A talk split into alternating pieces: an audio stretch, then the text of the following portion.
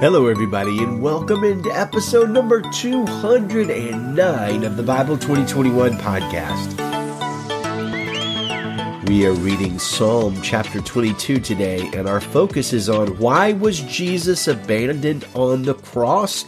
How Jesus was forsaken so you and I don't have to be.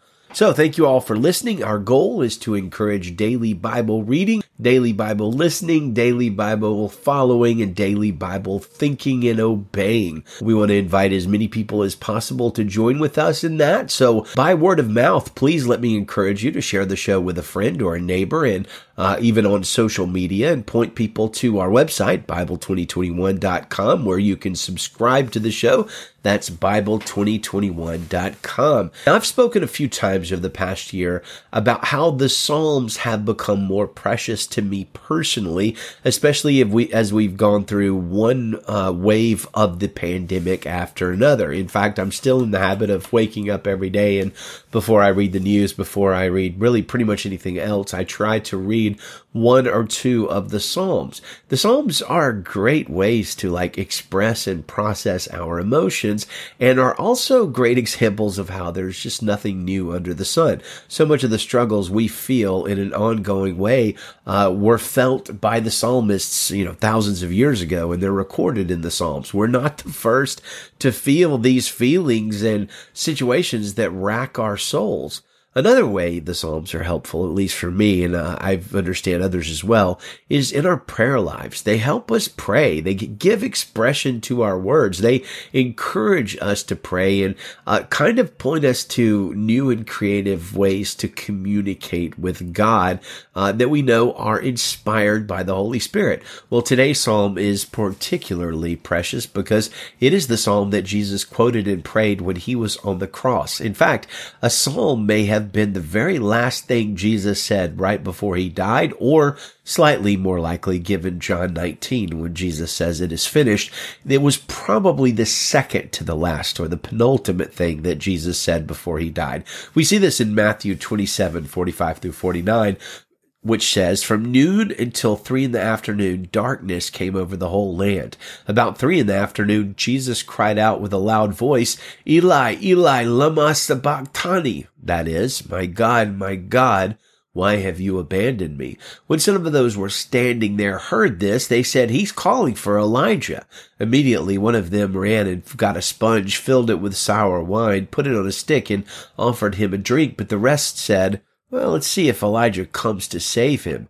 But Jesus cried out again with a loud voice and gave up his spirit. So that shows the value and the importance and the significance of the Psalms in the life of Jesus. I mean, in his hour of greatest crisis and suffering, in his greatest hour of need, out comes a psalm from his lips what comes out of us when we go through the most difficult times is usually that which is deepest and most central and most genuine in us. That a psalm came out when Jesus was suffering at his worst shows, you know, just exactly how deep and central the psalms were to his life.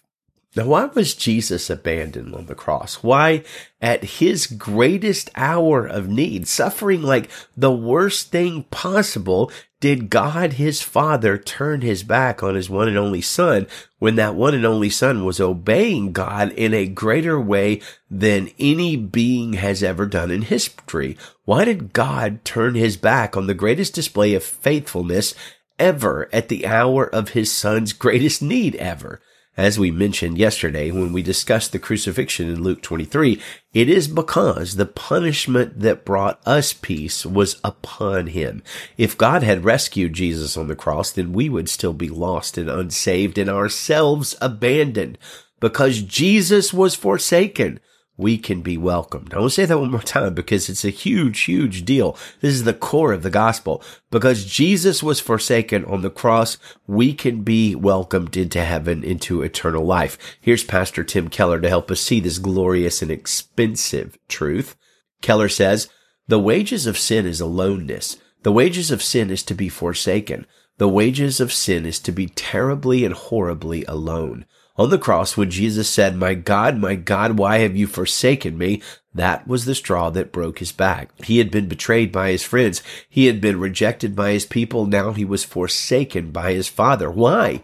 He got the aloneness that you and I deserve. He got what your sins and my sins deserve. He lost all community. He was utterly forsaken. Do you know what that means? Because Jesus was forsaken in your place, God will never forsake you. Everything you deserve and I deserve fell into Jesus' heart, and now he will never ever forsake you. You can know that, and you can know he loves you like that. Jesus Christ lost the acclamation of heaven and took the appropriation and took the rejection we deserve so we can have what he deserved, which is what? Well done, good and faithful servant. When Jesus went to the cross for you, for me, for God, there's the ultimate accomplishment. Yet Jesus was forsaken by God. He heard in his soul the words, depart from me, so we could hear in our soul, well done, good and faithful servant. You are my beloved child in whom I am well pleased. Jesus made himself of no reputation. He lost everything so you and I could have a name with God. He was jeered so you could have the infinite honor of God. That's what he did. That's what it cost him. Only when we see that, only when you see that you can be absolutely convinced in your heart of God's delight in you, God's praise of you, and then you won't have to worry about what anybody else thinks or says. Amen. Well, let's read our psalm and then we'll close with our Bible verse of the month. Psalm chapter 22 verse 1 in the Christian Standard Bible. My God, my God, why have you abandoned me? Why are you so far from my deliverance and from my words of groaning? My God, I cry by day, but you do not answer. By night, yet I have no rest. But you are holy, enthroned on the praises of Israel. Our ancestors trusted in you. They trusted and you rescued them. They cried to you and were set free. They trusted in you and were not disgraced. But I am a worm and not a man, scorned by mankind and despised by people. Everyone who sees me mocks me. They sneer and shake their heads. He relies on the Lord. Let him save him. Let the Lord rescue him since he takes pleasure in him. It was you who brought me up out of the womb, making me secure at my mother's breast. I was given over to you at birth. You have been my God from my mother's womb. Don't be far from me because distress is near and there's no one to help. Many bulls surround me. Strong ones of Bashan encircle me. They open their mouths against me, lions mauling and roaring. I am poured out like water and all my bones are disjointed. My heart is like wax melting within me. My strength is dried up like baked clay. My tongue sticks to the roof of my mouth. You put me into the dust of death, for dogs have surrounded me. A game of evildoers has closed in on me. They pierced my hands and my feet. I can count all my bones. People look and stare at me. They divided my garments among themselves and they cast lots for my clothing. But you, Lord, don't be far away. My strength come quickly to help me. Rescue my life from the sword, my only life from the power of these dogs. Save me from the lion's mouth, from the horns of wild oxen. You answered me. I will proclaim your name to my brothers and sisters. I will praise you in the assembly. You who fear the Lord, praise him. All you descendants of Jacob, honor him. All you descendants of Israel, revere him. For he has not despised or abhorred the torment of the oppressed. He did not hide his face from him, but listened when he cried to him for help. I will give you praise in the great assembly. Because of you, I will fulfill my vows before those who fear you. The humble will eat and be satisfied. Those who seek the Lord will praise him. May your hearts live forever. All the ends of the earth will remember and turn to the Lord. All the families of the nations will bow down before you. For kingship belongs to the Lord. He rules the nations. All who prosper on earth will eat and bow down. All those who go down to the dust will kneel before him, even the one who cannot preserve his life. Their descendants will serve him. The next generation will be told about the Lord. They will come and declare his righteousness to a people yet to be born.